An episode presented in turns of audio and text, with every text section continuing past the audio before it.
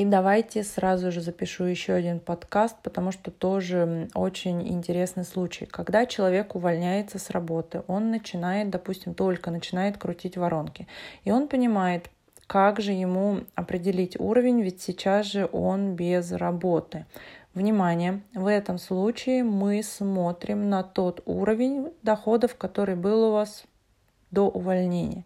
То есть вы просто анализируете этот уровень доходов, который был у вас на предыдущей работе, несмотря на то, что сейчас вы не работаете.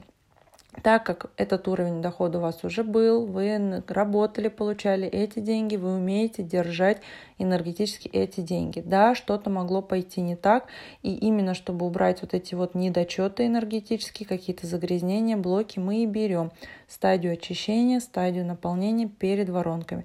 Но теоретически вы могли держать этот уровень, и значит в воронках вы обязаны брать то же самое, этот уровень, на котором вы были.